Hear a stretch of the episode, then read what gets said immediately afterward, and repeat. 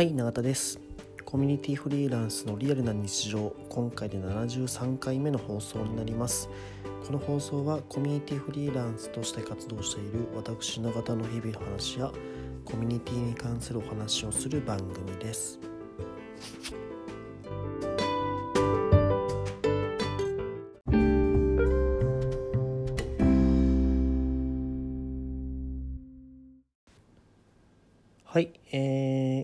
先日ですね、えっと、前回のこの放送でもうん？この前回の放送で、えー、公開させてもらった通り、えー、和製サロンのコミュニティマネージャーを一緒にやってる若月さんと、えー、お話をしてみました、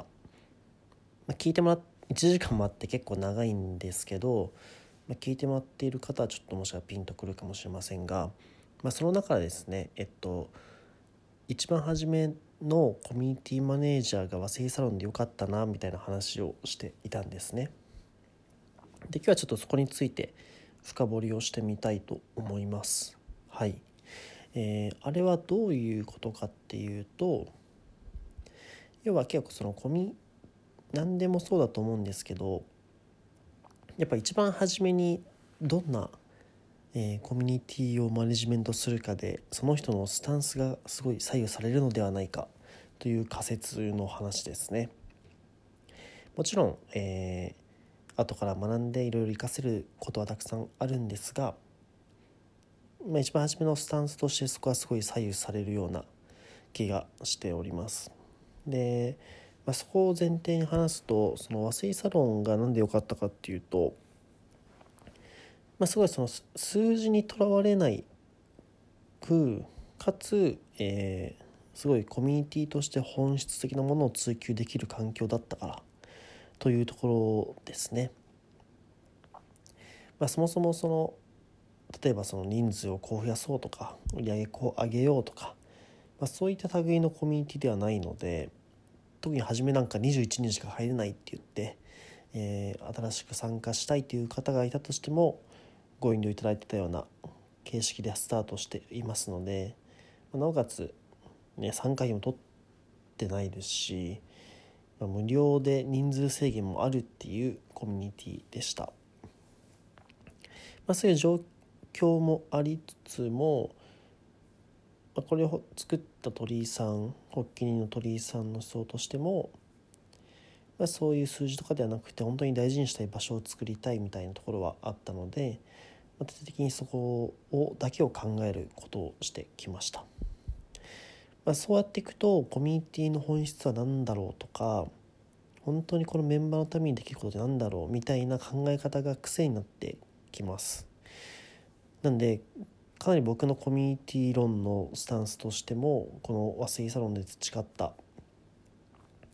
え、ものがすごい生かされているなというふうに思うんですね。で逆に、えー、例えばその一発目のコミュニティから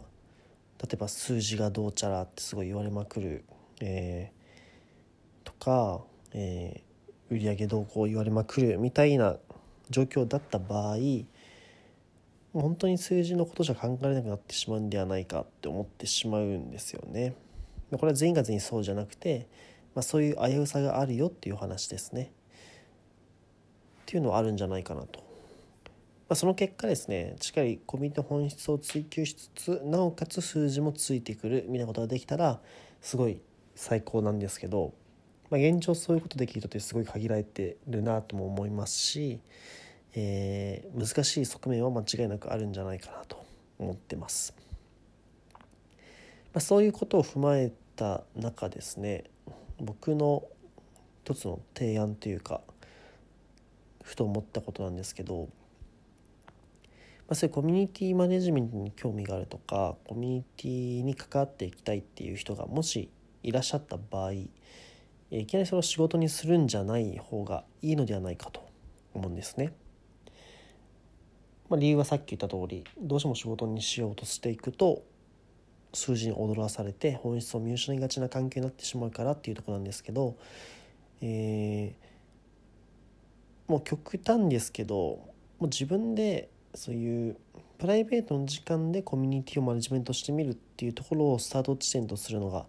いいんじゃないでしょうかということをふと思ったんですね。結局その和製サロンも半分それに近い感じになってますし、えー、なってましたし、えー、ですねまあ、そういう趣味でやっているコミュニティだと別に売上動向しようってする必要もないし、えー、本当に自分のなんだろう描いているものを形にしやすい状況だと思うんですよね。っていうところはスタートしてしっかりコミュニティって何なんだろうっていうのを肌で感じた上で、まあ、それでもやっぱ仕事にしていきたいとか、まあ、そこで本質をつかんだ上で、えー、仕事に落とし込んでいくみたいなことの考え方の方がいいんじゃないかなってふと思いました。もしくは、えっと、既存のコミュニティに、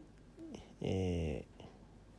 参加しそこで信頼を得てそこの運営にジョインするっていうのも一つの手ですよね。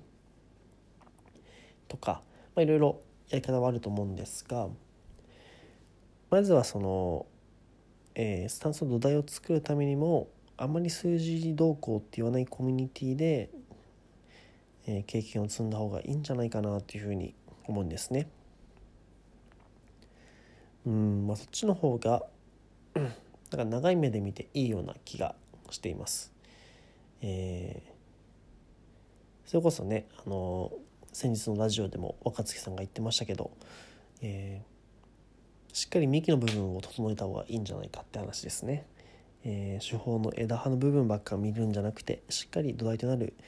幹の部分を、えー、ちゃんと作っていきましょうっていうところが大事なんじゃないかなと思うんです。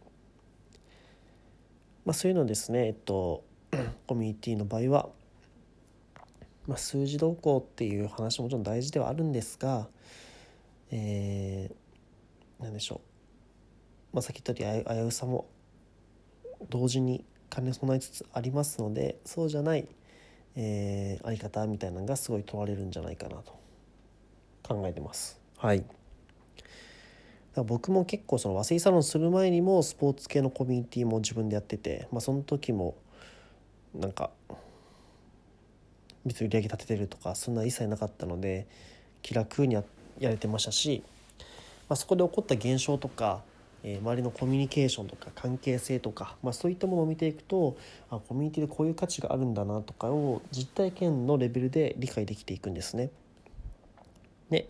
例えば僕がこの間書いたコミュニティの価値の濃度とかもそうですけど、まあ、相手情報としてはいろんなものが落ちています。だいぶコミュニティ論も語り尽くされているかもちょっとずつ感じてきてはいるんですがまあ、そういう情報じゃない自分の実体験を踏まえた生きた情報みたいなところをいかにつかめるかっていうのが大事なんじゃないかなと思うんですね。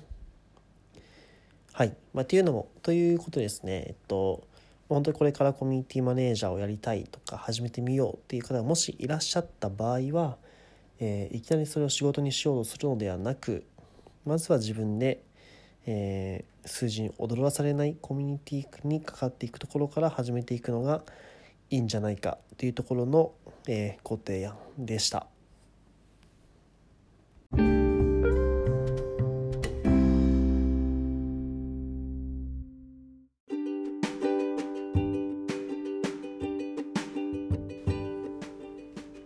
はい、えー、コミュニティフリーランスのリアルな日常いかがでしたでしょうか？今回ですね、えー、コミュニティ始めにかかるコミュニティでだいぶスタンスで左右されますよねっていう話をさせていただきました。はい。まあ、こう間違何が間違ってとかではないと思うので、まあ、自分の、えー、ある意味生きる道を左右することにもつながると思いますので、まあ、あとですね自分に合う合わないっていうパターンもぱあるから、えー、そこも踏まえて判断してみるといいんじゃないかなというふうに思いました。はい。ではではこんな感じで終わりたいと思うんですが、えー、この放送はですね、えー、Twitter とかあと質問箱とかですねそういう SNS から皆さんのご意見ご要望を承っております。こういう話聞いてみたいとかそういったものがあればぜひぜひご連絡いただけると幸いです、